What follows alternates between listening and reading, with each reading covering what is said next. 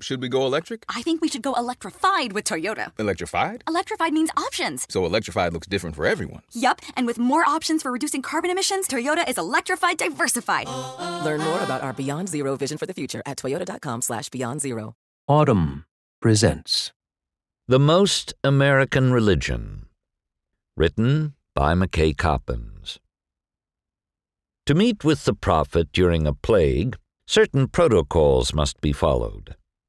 It's a gray spring morning in Salt Lake City, and downtown Temple Square is deserted, giving the place an eerie post apocalyptic quality. The doors of the silver domed tabernacle are locked, the towering neo Gothic temple is dark. To enter the church administration building, I meet a handler who escorts me through an underground parking garage, past a security checkpoint where my temperature is taken, up a restricted elevator, and then finally into a large mahogany walled conference room.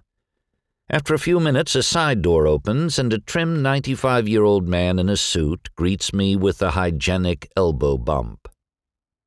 We always start our meetings with a word of prayer, says Russell M. Nelson, the president of the Church of Jesus Christ of Latter day Saints. So, if we may, the official occasion for our interview is the Mormon bicentennial. Two centuries ago, a purported opening of the heavens in upstate New York launched one of the most peculiar and enduring religious movements in American history and Nelson designated 2020 as a year of commemoration. My notebook is full of reporterly questions to ask about the Church's future, the painful tensions within the faith over race and LGBTQ issues, and the unprecedented series of changes Nelson has implemented in his brief time as prophet. But as we bow our heads, I realize that I'm also here for something else. For the past two months, I've been cooped up in quarantine, watching the world melt down in biblical fashion. All the death and pestilence and doom scrolling on Twitter has left me unmoored. And from somewhere deep in my spiritual subconscious, a Mormon children's song I grew up singing has resurfaced. Follow the prophet, don't go astray. Follow the prophet, he knows the way. As president of the church, Nelson is considered by Mormons to be God's messenger on earth, a modern heir to Moses and Abraham. Sitting across from him now, some part of me expects a grand and ancient gesture in keeping with this calamitous moment a raised staff, an end times prophecy, a summoning of heavenly powers. Instead, he smiles and asks me about my kids. Over the next hour, Nelson preaches a gospel of silver linings. When I ask him about the lockdowns that have forced churches to close, he muses that homes can be sanctuaries of faith. When I mention the physical ravages of the virus, he marvels at the human body's miraculous defense mechanisms.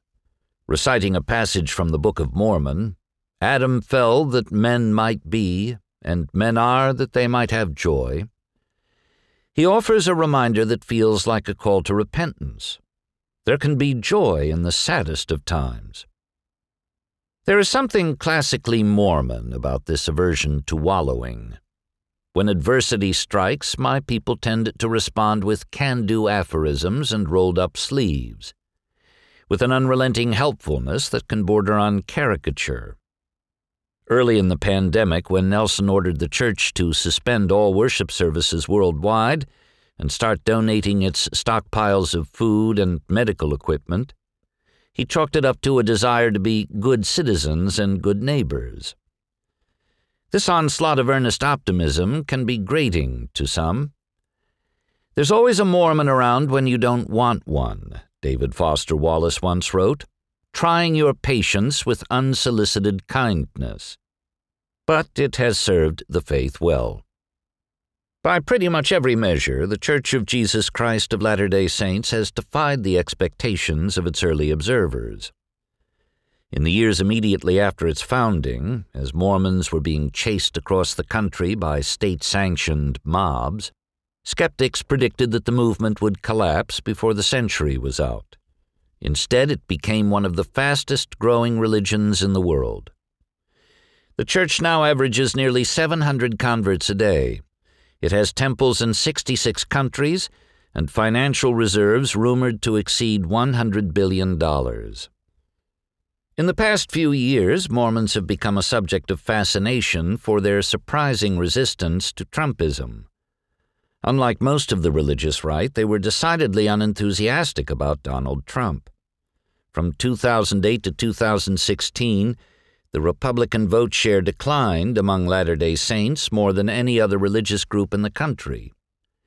And though Trump won back some of those defectors in 2020, he continued to underperform.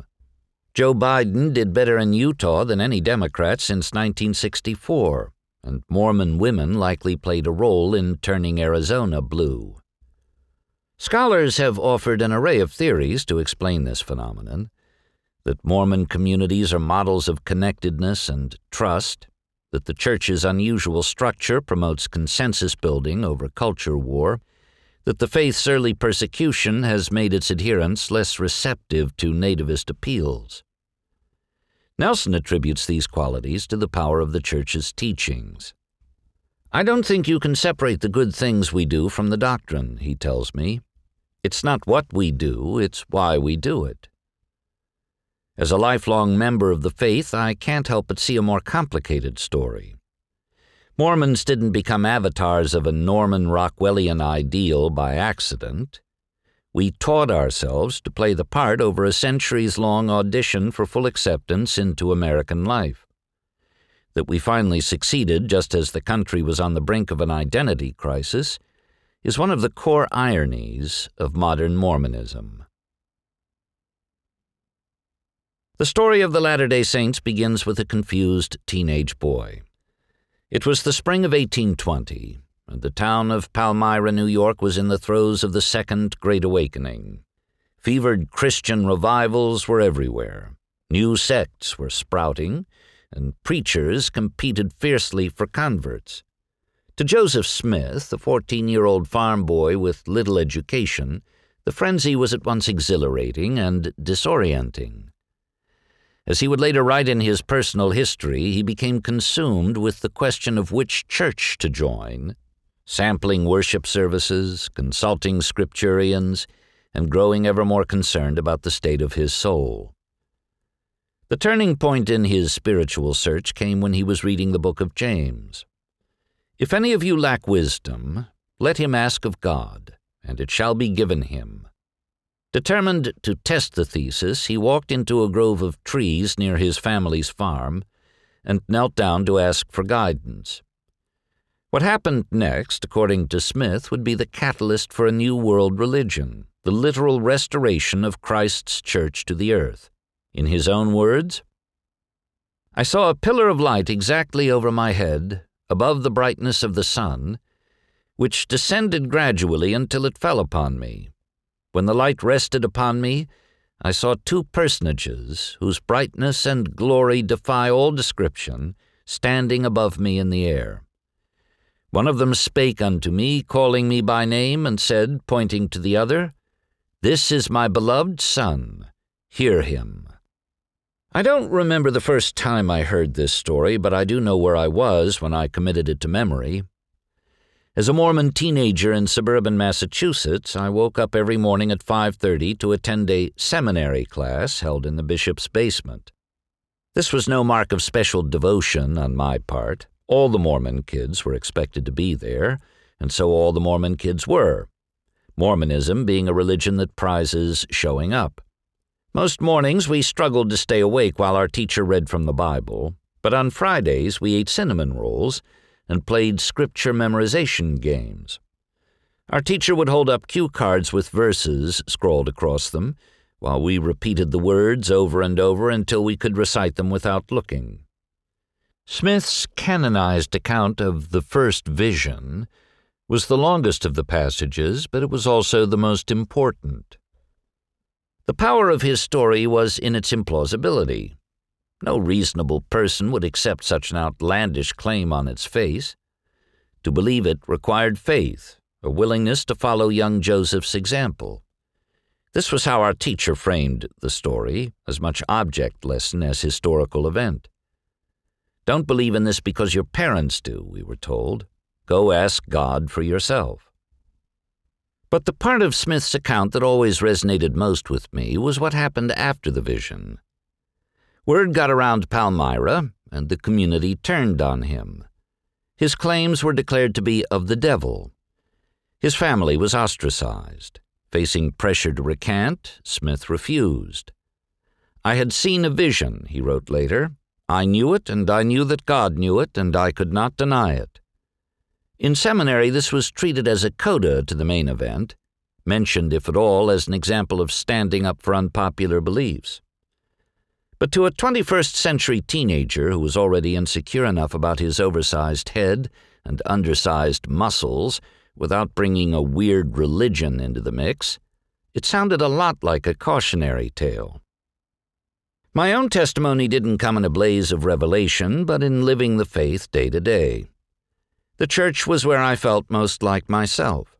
The green hymnals we sang from on Sundays, the sacramental wonder bread we passed down the pews, the corny youth dances in the sweaty church gym where we jump around to DJ Kool before closing with a prayer. These were more than just quirks of my parents' religion. They were emblems of an identity, one I could never fully reveal to my non Mormon friends. At school, I laughed along when the boys in the cafeteria asked me how many moms I had, and I nodded thoughtfully when the girl I liked speculated, after the kidnapping of Elizabeth Smart, that she must have been an easy mark for brainwashing because she was Mormon. When the time came to apply for college, I feigned an interest in Arizona State University just so my guidance counselor wouldn't think I was interested only in Mormon colleges. I aimed to cultivate a reputation that sanded off the edges of my orthodoxy. He's Mormon, but he's cool. I didn't drink, but I was happy to be the designated driver. I didn't smoke pot, but I would never narc. All this posturing could be undignified, but I took pride in my ability to walk a certain line. Unlike my co religionists in Utah, where kids went to seminary in the middle of the day at church owned buildings next to the high schools, I was one of only a few Mormon kids in my town. If my classmates liked me, I reasoned, it was a win for Mormons everywhere. In the pantheon of minority religion neuroses, this was not wholly original stuff. But I wouldn't realize until later just how deeply rooted the Mormon craving for approval was. The church that Joseph Smith set about building was almost achingly American. He held up the Constitution as a quasi canonical work of providence. He published a new sacred text, the Book of Mormon, that centered on Jesus visiting the ancient Americas. He even taught that God had brought about the American Revolution so that his church could be restored in a free country, thus linking Mormonism's success to that of the American experiment. And yet, almost as soon as Smith started attracting converts, they were derided as un American. A charismatic figure with gleaming blue eyes and a low voice, Smith taught a profoundly optimistic theology that stood in contrast with the harsher doctrines of his day. But what made him most controversial was his commitment to establishing a New Jerusalem in the United States. The utopia he envisioned would be godly, ordered, and radically communitarian. As the Mormons searched for a place to build their Zion, they were met with an escalating campaign of persecution and mob violence. In New York, Smith was arrested at the urging of local clergy. In Ohio, he was tarred and feathered. By the time the Mormons settled in Missouri, they were viewed as enemies of the state.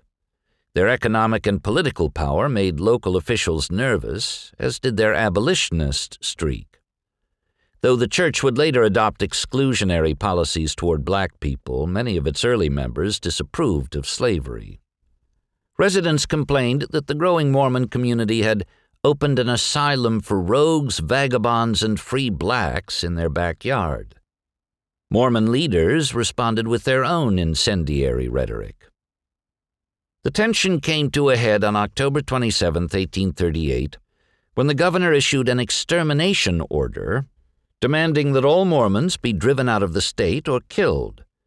A few days later, a militia descended on a Mormon settlement about 70 miles northeast of Kansas City and opened fire. Witnesses would later describe a horrific scene women raped, bodies mutilated, children shot at close range. By the end of the massacre, 17 Mormons had been killed and homes had been looted and burned to the ground. The violence was justified in part by the portrayal of Mormons as a degenerate non white race, an idea that would spread throughout the 19th century. Medical journals defined Mormons by their yellow, sunken, cadaverous visage and thick, protuberant lips. Cartoons depicted them as foreign reptiles sprawled out over the U.S. Capitol. At one point, the Secretary of State tried to institute a ban on Mormon immigration from Europe. For a time, Smith and his followers retained an almost quaint trust in America's democratic system. Even as they were forced to flee Missouri and resettle in Nauvoo, Illinois, they were convinced that the Constitution guaranteed their freedom of religion and that if they could simply alert the nation's leaders to what was happening, all would be made right. In 1839, Smith led a delegation to Washington, D.C. to seek redress for the Mormons' violent expulsion from Missouri. In a meeting with President Martin Van Buren, the prophet presented a vividly detailed list of offenses committed against his people. But the president, fearing a backlash from Missourians, dismissed his appeals. Your cause is just, but I can do nothing for you, Van Buren said, according to Smith's account. The experience radicalized Smith. Stung by the government's mistreatment and under siege by a growing anti Mormon cohort, he took on a more theocratic bent. In Nauvoo, he served simultaneously as prophet, mayor, and lieutenant general of a well armed Mormon militia. He introduced the ancient biblical practice of polygamy to his followers eventually marrying at least 32 women himself.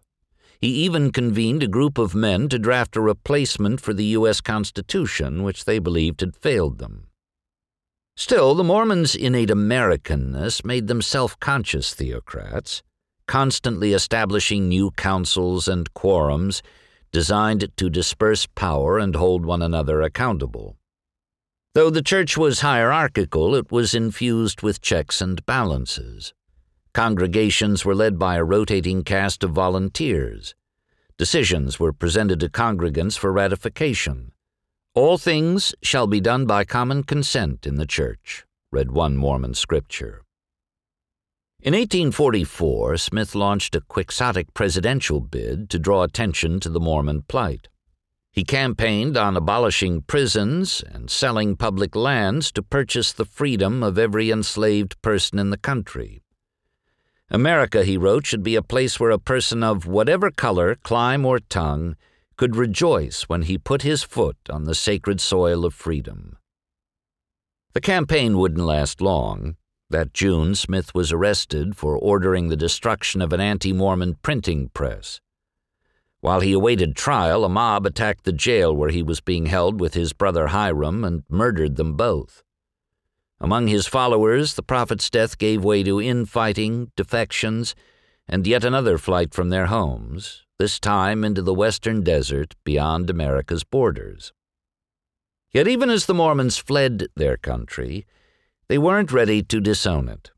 In The Angel of the Prairies, a short story written by a church leader at the time, the Latter day Saints were not victims or enemies of the American experiment, but its purest embodiment.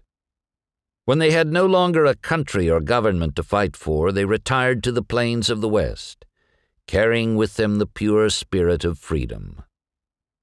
Like Noah's Ark before the flood, Mormonism was, to its adherents, a vehicle for the preservation of America's highest ideals.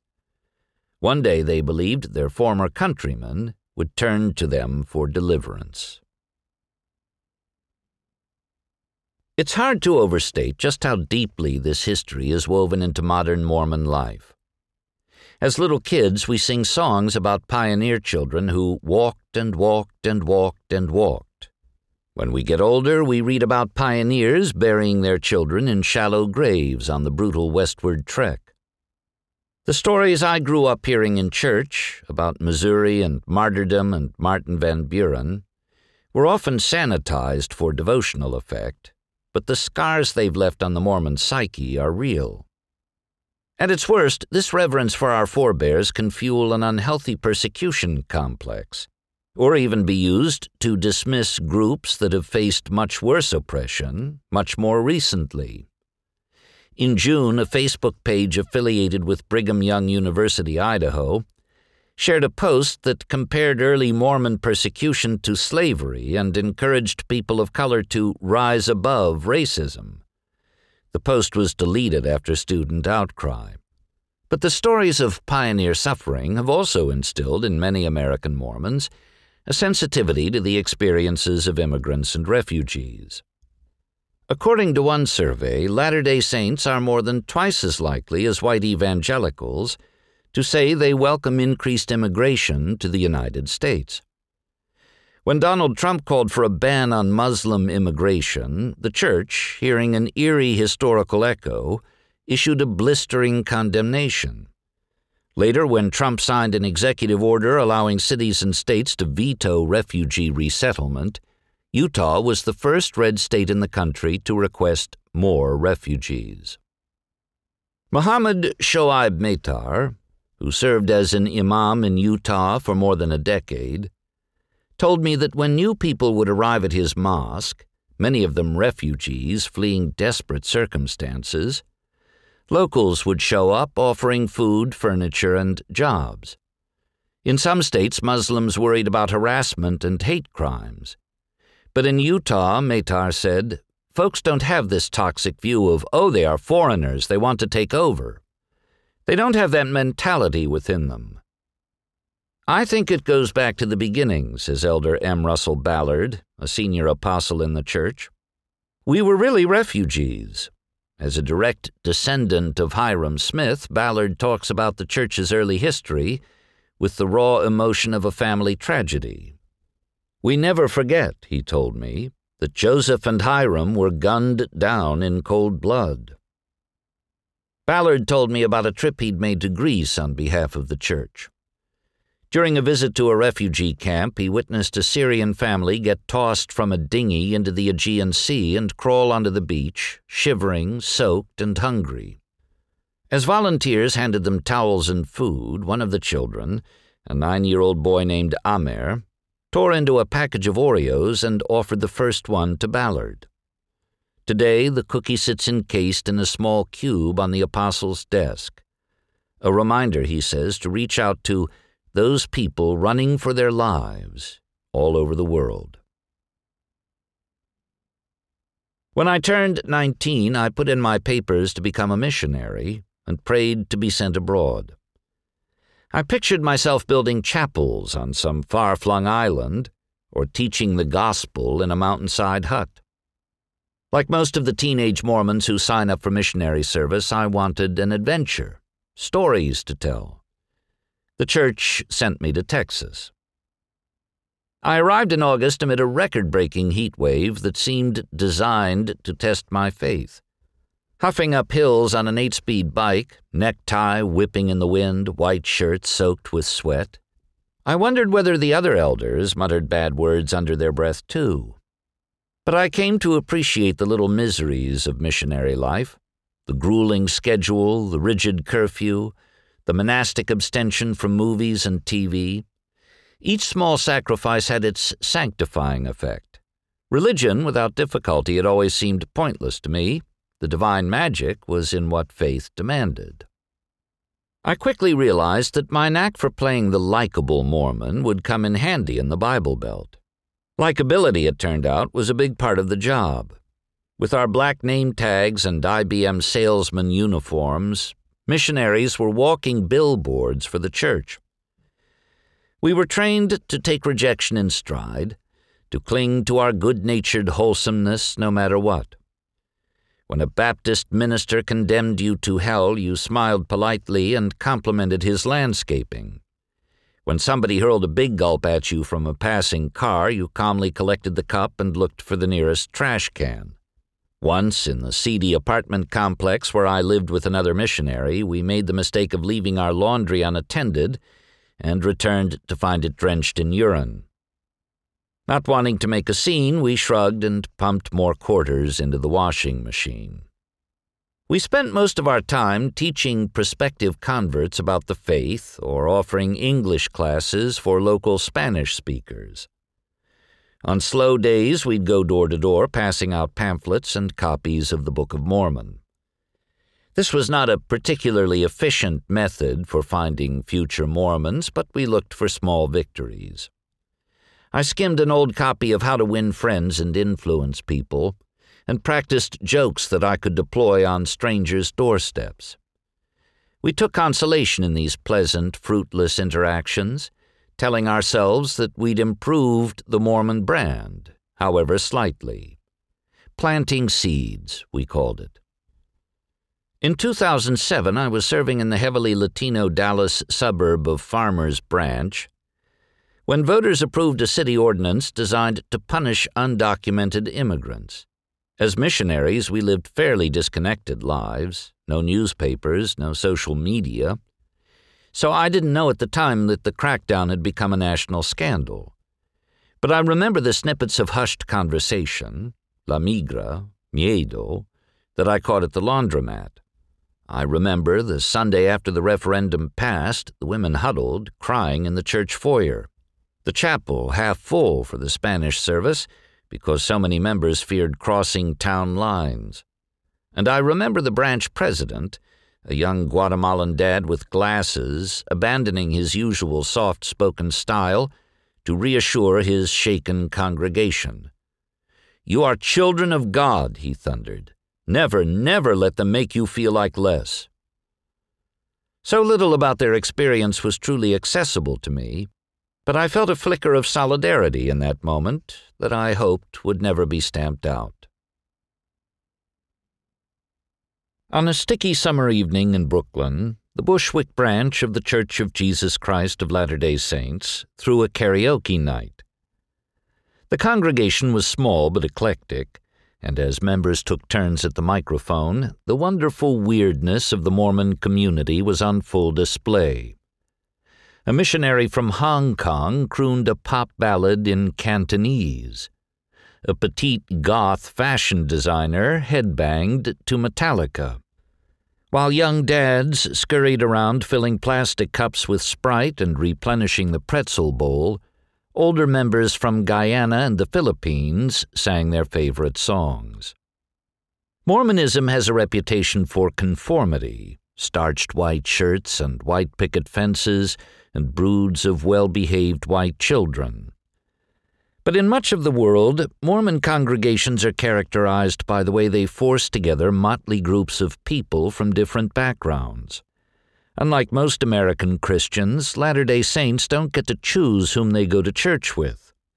They're assigned to congregations based on geographic boundaries that are often gerrymandered to promote socioeconomic diversity. And because the church is run almost entirely by volunteers, and every member is given a job, they have to work together closely. Patrick Mason, a historian of religion, calls this the sociological genius of Mormonism. In a society of echo chambers and bowling alone, he says, the church has doubled down on an old fashioned communitarianism. In some ways, the Bushwick congregation, where my wife and I landed after moving to New York, was unusual. It was more diverse than a typical Mormon ward and more bootstrapped. We met in a retrofitted space leased from a Jewish community center across the street from a public housing complex. When our Sunday morning services were interrupted by a subwoofered SUV parked outside, our branch president, a bearded filmmaker with a conciliatory approach to neighborhood relations, would slip outside and offer the driver a 20 to take the music down the block. We took turns teaching Sunday school and delivering sermons. When one of us lost a job, somebody would stop by with a carload of groceries. When one of us had to change apartments, we'd all show up with cardboard boxes and donuts. At work, I was surrounded by 20 something journalists with similarly curated Twitter feeds. But at church, my most meaningful relationships were with people who resided well outside my bubble. Middle aged mail carriers and Caribbean immigrants, white haired retirees and single parents navigating the city's morass of social services. Our little community wasn't perfect. We argued and irritated one another, and more than once a heated Sunday school debate ended in shouting and hurt feelings. But the dynamic was better than utopian, it was hard. Over time, we learned to live a portion of our lives together, to mourn with those that mourn, as the Book of Mormon teaches, and comfort those that stand in need of comfort. Spencer Cox, who was elected governor of Utah in November, told me that his state had been shaped by this ethic. When the Mormon pioneers first arrived in the territory in 1847, they built their homes in village centers and established their crops on the outskirts of town so that farmers weren't isolated from one another. This was not a place that people were really excited to settle. It was kind of a wasteland, Cox said. To scratch it out here, to make it work, you really had to rely on each other. Though Utah is very conservative, its residents generally don't romanticize rugged individualism or Darwinian hypercapitalism. It has the lowest income inequality in the country and ranks near the top for upward mobility. The relative lack of racial diversity no doubt helps skew these metrics. Structural racism doesn't take the same toll in a state that is 78% white. But economists say the tightly networked faith communities have provided a crucial extra layer to the social safety net. To Mormons, this mindset has always been a matter of theology. Joseph Smith taught that salvation was achieved through community, not individual action alone. And his expansive view of the afterlife as a kind of sprawling, joyous web of interconnected family reunions, prioritized human relationships. I would rather go to hell with my friends, he was said to have preached, than to heaven alone. In 1863, a writer for The Atlantic named Fitzhugh Ludlow traveled to the Mormon settlement in Utah and was surprised by what he found. In his 11,000 word dispatch, Ludlow presented the strange desert civilization of exiles as a study in contradictions. The Mormons were clearly theocratic, yet he found no evidence of corruption. Their open embrace of polygamy was scandalous, yet somehow appeared more practical than lascivious. Their beliefs were preposterous but sincere. The Mormons Ludlow encountered seemed to believe they had something to offer their former nation, now riven by the Civil War. When he talked to Brigham Young, Joseph Smith's bearded, burly successor, the prophet predicted doom for the Union and a flood of immigrants to Utah. After the war, Americans would be drawn to Mormon's comity and the genius of polygamy whose appeal would be obvious after so many men died fighting. When your country has become a desolation, Young told the writer, we, the saints whom you cast out, will forget all your sins against us and give you a home. Ludlow played the quote for laughs, a sign of the absurd grandiosity of a people who comprised, in his estimation, the least cultivated grades of human society a heterogeneous peasant horde. He predicted that the church would fall to pieces at once, irreparably, as soon as Young died. But until then, the Mormon threat was not to be taken lightly. Mormonism was, he wrote, disloyal to the core, just like the Confederates. The Mormon enemies of our American idea should be plainly understood as far more dangerous antagonists than hypocrites or idiots can ever hope to be. Ludlow's story, published in the April 1864 issue, was emblematic of how the rest of the country viewed Utah. Just a few years earlier, President James Buchanan had sent U.S. forces to the territory to put down a rumored Mormon rebellion. The Republican Party, in its founding platform, placed polygamy alongside slavery as one of the twin relics of barbarism. Yet Mormons still longed for full initiation into American life. By the end of the 19th century, they had embarked in earnest on a quest for assimilation, defining themselves in opposition to their damaging caricatures. If America thought they were non Christian heretics, they would commission an 11 foot statue of Jesus and place it in Temple Square. If America thought they were disloyal, they would flood the ranks of the military and intelligence agencies. At one point, Brigham Young University was the third largest source of Army officers in the country. To shake the stench of polygamy, which the Church renounced in 1890, they became models of the large nuclear family. By the middle of the 20th century, Mormon prophets were appearing on the cover of Time, and Hollywood had made a hagiographic movie about Young. Mormons were Boy Scouts and business leaders, homemakers, and family men. They developed a reputation for volunteerism priding themselves on being the first on the ground after a natural disaster. Some of these transformations were more conscious than others, says Matthew Bowman, a historian at Claremont Graduate University. But desire for respectability, he adds, is very much at the heart of modern Mormonism. The assimilation efforts had a darker side as well. Having been cast as a nefarious race, Mormon leaders became determined to reclaim their whiteness. Beginning with Young and continuing until 1978, black men were barred from holding the priesthood, a privilege extended to virtually every Mormon male, and black families were unable to participate in important temple ordinances. Church leaders preached that black skin was a curse from God and discouraged marriage between black and white people. Rather than opposing America's racial hierarchy, they attempted to secure their place at the top of it, says the scholar Janan Graham Russell. There was almost this ultra pure whiteness that Mormons were striving for. The church has been haunted by the consequences ever since. In January 2012, I got a job covering Mitt Romney's presidential campaign. America was in the midst of what headline writers were calling the Mormon moment, as Romney's candidacy had occasioned a surge of interest in the country's most enduring homegrown religion.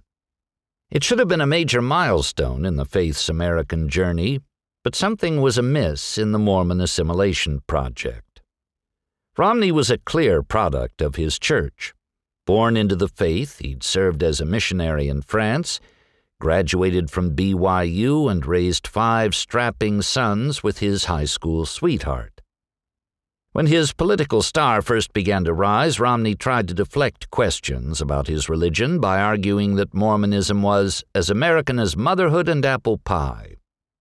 When he was asked in an early interview with this magazine, How Mormon are you? he responded, my faith believes in family, believes in Jesus Christ. It believes in serving one's neighbor and one's community. It believes in military service. It believes in patriotism. It actually believes this nation had an inspired founding. It is, in some respects, a quintessentially American faith. Many Americans weren't so sure. In the Republican primaries, Romney encountered skepticism from conservative evangelicals, such as the megachurch pastor Robert Jeffress, who declared Mormonism a cult from the pit of hell. On MSNBC, Lawrence O'Donnell sneered that Romney's church had been founded by a guy who got caught having sex with the maid and explained to his wife that God told him to do it. In Slate, Jacob Weisberg argued that no one who believed in such a transparent and recent fraud as Mormonism could be trusted with the presidency. Meanwhile, Romney's all American persona, cultivated by generations of assimilators, proved to be a political liability. With his Mormon dad diction, all those hecks and holy cows and gosh darnets, and his penchant for reciting America the Beautiful on the stump, I love the patriotic hymns. Romney seemed like a relic, a latter day beaver cleaver, as one Boston Globe writer put it. To those familiar with Mormon history, the irony was notable. It is now because Mormons occupy what used to be the center that they fall into contempt, wrote Terryl Givens, a Latter day Saint scholar. As the only Mormon reporter in the Romney campaign press corps, I was in a unique position to watch him squirm as he confronted these issues, and I often made it harder for him. I wrote about the candidate's faith constantly, much to the consternation of his consultants, who had made a strategic decision to ignore the religion issue altogether. Often, when I asked the campaign for comment on a Mormon related story, I was told curtly to ask the church. The church's spokespeople, determined to project political neutrality, usually directed me back to the campaign. When I went on TV to discuss the race, I'd talk about how Romney should open up about his religious life. But as the election wore on, I began to understand his reluctance. I didn't buy the idea that his religion should be off limits but I also couldn't believe some of the things my otherwise enlightened peers were willing to say about a faith they knew so little about. I heard reporters crack jokes about Mormon underwear, and I fielded snickering questions on TV about obscure teachings from early prophets. One day, the CEO of the company where I worked gathered the staff for a presentation in which he explained internet virality by comparing Judaism with Mormonism. He'd given versions of the talk before. The idea was that Jews might have the higher quality religion, but Mormonism was growing faster because its members, slick marketers that we were, knew how to spread it. To make his point, he flipped through a series of slides featuring various famous Jews before comically declaring that the most famous Mormon was Brandon Flowers, the lead singer of The Killers. Once again, I felt that familiar tug to smile politely, to laugh agreeably. I faked a phone call so that no one would see my face turn red. I often wondered if Romney shared my ambivalence about the Mormon moment if he ever struggled with the ways in which his candidacy shaped perceptions of his church. When I asked him about this recently, he pushed back on the premise.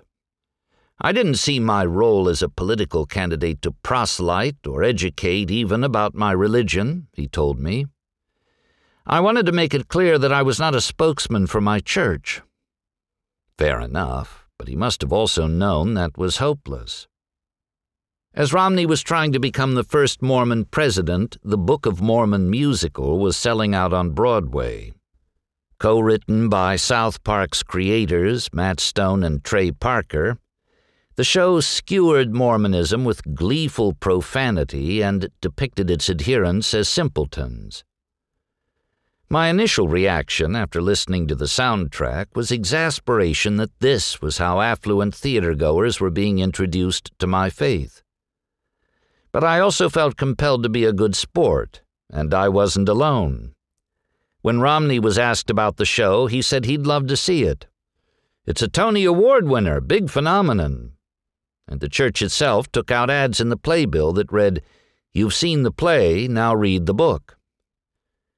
The show's creators had apparently anticipated something like this. Stone would later recount that when friends asked if he was concerned about Mormons protesting, he said, Trust us, they're going to be cool. I remember being delighted by the church's response. Such savvy PR, such a good natured gesture, See, everyone, we can take a joke. But then I met a theater critic in New York who had recently seen the musical. He marveled at how the show got away with being so ruthless toward a minority religion without any meaningful backlash. I tried to cast this as a testament to Mormon niceness, but the critic was unconvinced. No, he replied, it's because your people have absolutely no cultural cachet. Somehow it wasn't until that moment that I understood the source of all our inexhaustible niceness. It was a coping mechanism, born of a pulsing, sweaty desperation to be liked, that I suddenly found humiliating. What happens when a religious group discovers that it's spent 200 years assimilating to an America that no longer exists? As their native country fractures and turns on itself, Mormons are being forced to grapple with questions about who they are and what they believe. And a loose but growing liberal coalition inside the church is pushing for reform. One major source of tension is race. Since lifting its ban on black priesthood holders in 1978, the Church has made fitful efforts to reckon with its history. In 2013, it formally disavowed its past racist teachings. In 2018, it announced a partnership with the NAACP, an organization that had once led a march through the streets of Salt Lake City to protest the church's discrimination. And in the spring of 2020, President Nelson responded to the killing of George Floyd by decrying the blatant disregard for human life and calling on racists to repent. Amos Brown, the president of the San Francisco branch of the NAACP, told me his experience with church leaders has left him convinced that they are making a genuine effort. They were transparent enough and humble enough to say, hey, the church may have a checkered past, but we want to work with you now. Still, for many black members, the progress has been painfully slow. When Tamu Smith saw Nelson's statement, which also included a condemnation of looting and property destruction, she felt something familiar. I see the effort and I can appreciate the effort, but I still thirst, she told me. I want more. Smith, who grew up in California and joined the church when she was 11, now lives in Provo, Utah, where she often hears white Mormons try to rationalize the church's past racism. And while she's seen hopeful signs of progress, she believes the church can't truly move forward without a show of complete institutional repentance. As part of a living church, I believe that an apology is necessary. So far, the Church has ignored such calls, a fact that Smith attributes to fear. Though the Church has never claimed prophetic infallibility, Smith says that for many Orthodox believers, the faith is either true or it's not. The Church can't make a mistake, the Church can't back off, the Church can't fix something that's problematic. Mormon leaders are afraid that if they apologize for the racism of past prophets, she speculates, they will undermine their own authority. That institutional fear is a common theme in the Church's response to a certain kind of activism. Though Mormons are encouraged to air their doubts and even voice dissent among themselves, Church leaders have sometimes lashed out when dissenters start attracting external allies. This dynamic is perhaps best exemplified by the ongoing debate about the role of women in the faith. In 2000, the church excommunicated the feminist scholar Margaret Toscano, who had challenged Mormon teachings on male authority and the priesthood. What drew the church's censure wasn't really the substance of her critiques, but her success in attracting media attention. Kristine Haglund, a feminist and former editor of the liberal Mormon journal Dialogue, says it doesn't help that intrafaith debates are so often misunderstood by outsiders. For example, coverage of Mormon gender issues often focuses on the fight for female ordination. But a 2011 Pew survey found that only 8% of women in the church supported the idea. One of the reasons I think Mormon feminist activism is so tricky is that the things that are important to women's experience in the church are hard to explain and impossible to turn into a slogan, Haglund told me. As an example, she cited calls for the Relief Society, which is led by women, to operate autonomously at the local ward level instead of reporting to a male bishop. Ordain women makes sense to outsiders, she said, but it doesn't resonate within Mormonism the way it does with non Mormon feminist allies. In recent years, perhaps no issue has provoked more debate within the Church than its treatment of LGBTQ people. For decades, the Church was an uneasy partner in the religious rights crusade against same sex marriage united in a shared orthodoxy, but also keenly aware that many in the coalition privately derided Mormons as heretics and cultists. This effort culminated in 2008 when the church helped wage a high profile and successful campaign to ban same sex marriage in California. The short lived political victory was followed by an intense backlash, and in recent years the Church has taken a more conciliatory approach. It launched a website dedicated to promoting kindness and respect for gay Mormons and endorsed a bill in Utah that expanded housing and employment protections for LGBTQ people. The church affirmed that homosexuality was not a choice, and one former church official, a psychologist, publicly apologized for his promotion of conversion therapy. Still, the Church has not changed its prohibition on same sex relationships and gender transitions. Nathan Kitchen, the head of the Mormon LGBTQ group Affirmation, calls this the rainbow stained glass ceiling in the church. A formerly devout Mormon who came out as gay in 2013 and divorced his wife, Kitchen says that he stopped going to church not because he stopped believing, but because he felt forced to choose between his sexuality and his faith. For those of us who have seen people we care about wrestle with the same agonizing choice, Kitchen's story hits home. But although views among rank and file Mormons are evolving, the Church has codified its teachings on sexuality as doctrinal. That means they won't change until the prophet says he's received divine permission. On a nightstand next to his bed, Russell Nelson keeps a notebook where he records his revelations. Before he entered church leadership, he was a cardiothoracic surgeon who helped design the first heart lung machine. During his early years as a doctor, he would often receive late night phone calls from the hospital beckoning him to perform emergency operations. I don't get those phone calls anymore, he told me but very frequently I'm awakened with directions to follow. Lately, the notebook has been filling up quickly. The Mormon claim to prophetic revelation is one of the faith's most audacious doctrines, and also its most practical. A kind of theological survival mechanism, it allows the Church to adapt and reform as necessary while giving changes the weight of providence. When Nelson ascended to the presidency of the church in 2018, few members expected the then 93 year old to be a transformational leader, but his tenure has been an eventful one. Some of Nelson's reforms have been small inside baseball measures, such as shortening the length of church services and expanding the approved wardrobe for missionaries. Coming soon to a doorstep near you, elders without neckties.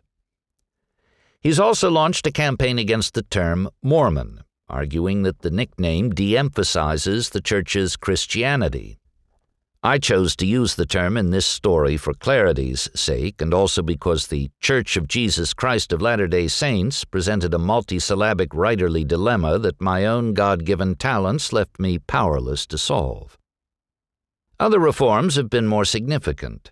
He reversed a policy that restricted baptisms for children of same sex couples, adjusted temple ordinances in ways that emphasize women's authority, and appointed the first ever Asian American and Latin American apostles to the Church's second highest governing body.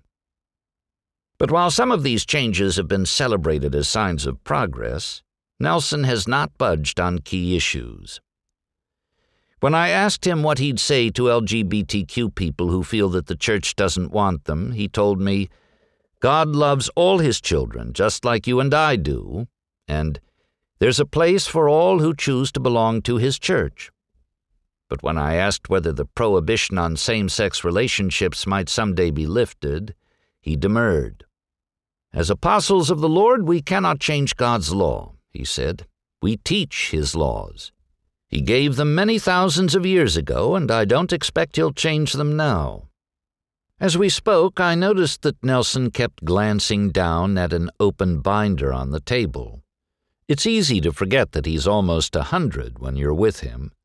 He's remarkably spry for a nonagenarian and prone to enthusiastic tangents about the human body's servo-regulatory mechanisms. But he also seems to understand the risk of saying the wrong thing. So when he talks about the LGBTQ community, he slows down and reads from his notes to make sure he is hitting every letter in the acronym. I thought in that moment about the difficulty of Nelson's job, about trying to steer a 200 year old institution in a world that refuses to sit still. Mormons like to say that while the church's policies and programs may change, the core of the gospel is eternal. But identifying that core can be hard. What do you keep and what do you jettison? Which parts are of God and which parts came from men? What's worth preserving in the endangered Americanism that Latter day Saints have come to embody?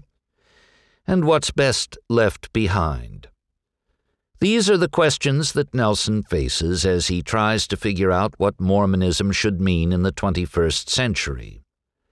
And he knows he's running out of time to answer them.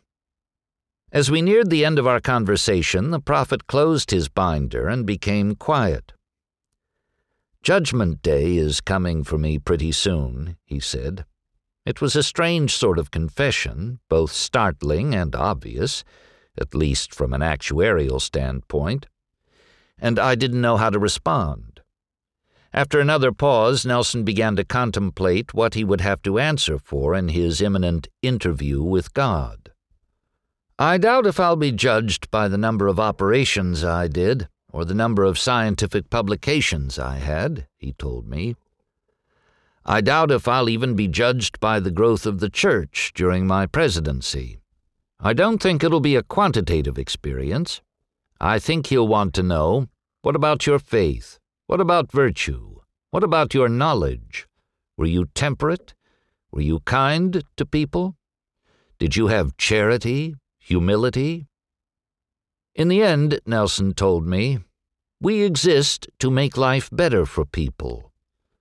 As mission statements go, a church could do worse, but Mormonism has always harbored grander ambitions. There is a story about Joseph Smith that has circulated among Mormons for generations. In 1843, a year before his death, he was meeting with a group of church elders in Nauvoo when he began to prophesy. The day would come, Smith predicted, when the United States would be on the brink of collapse, its Constitution hanging by a thread, only to be saved by a white horse from God's true church. Historians and church leaders have long dismissed the story as apocryphal, and today the white horse prophecy exists primarily as a winking in joke among Latter day Saints whenever a member of the church runs for office. But the notion has lingered for a reason. It appeals to the Mormons' faith in America and to their conviction that they have a role to play in its preservation. That conviction is part of why conservative Mormons were among the GOP voters most resistant to Trump's rise in 2016.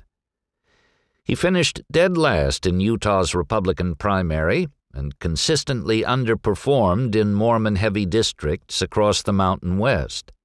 When the Access Hollywood tape leaked, the church owned Deseret News called on Trump to drop out. On election day, he received just over half of the Mormon vote, whereas other recent Republican nominees had gotten closer to 80%. Trump did better in 2020, owing partly to the lack of a conservative third party candidate like Evan McMullin. Full post election data weren't available as of this writing. But the Trump era has left many Mormons, once the most reliable Republican voters in the country, feeling politically homeless. They've begun to identify as moderate in growing numbers, and the polling analyst Nate Silver has predicted that Utah could soon become a swing state. In June, a survey found that just 22% of BYU students and recent alumni were planning to vote for Trump. Robert P. Jones, the head of the Public Religion Research Institute, says this Mormon ambivalence is notable when compared with white evangelicals' loyalty to Trump. History and culture matter a lot, Jones told me. Partisanship today is such a strong gravitational pull. I think what we're seeing with Mormons is that there's something else pulling on them, too. When I talk with my fellow Mormons about what our faith's third century might look like, one common fear is that the Church, desperate for allies, will end up following the religious right into endless culture war. That would indeed be grim, but just as worrisome to me, and perhaps more likely, is the prospect of a fully diluted Mormonism.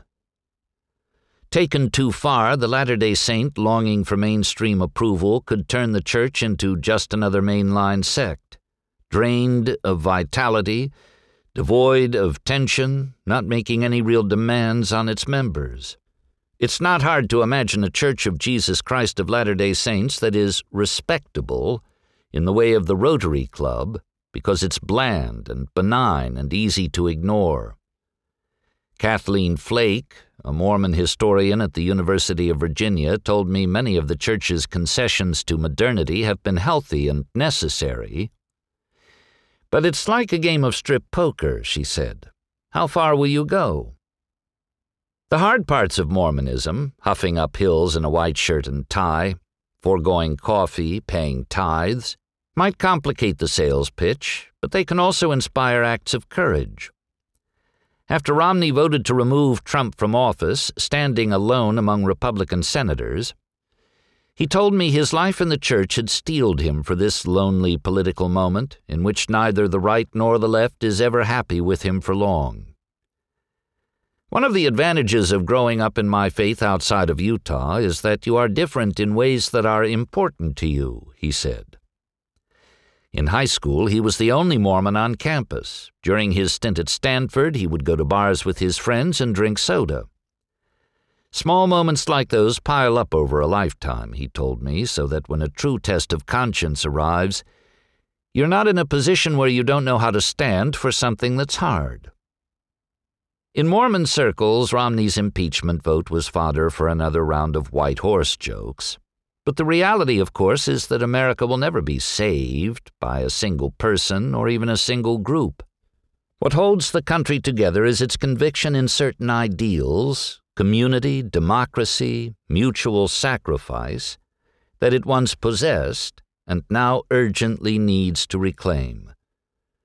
If Mormonism has anything to offer that effort, it will have to come from a confident church, one that is unafraid of owning up to its mistakes and embracing what makes it distinct. If you enjoyed this production, find the best long form articles read aloud in the Audm app, available now for iPhone and Android.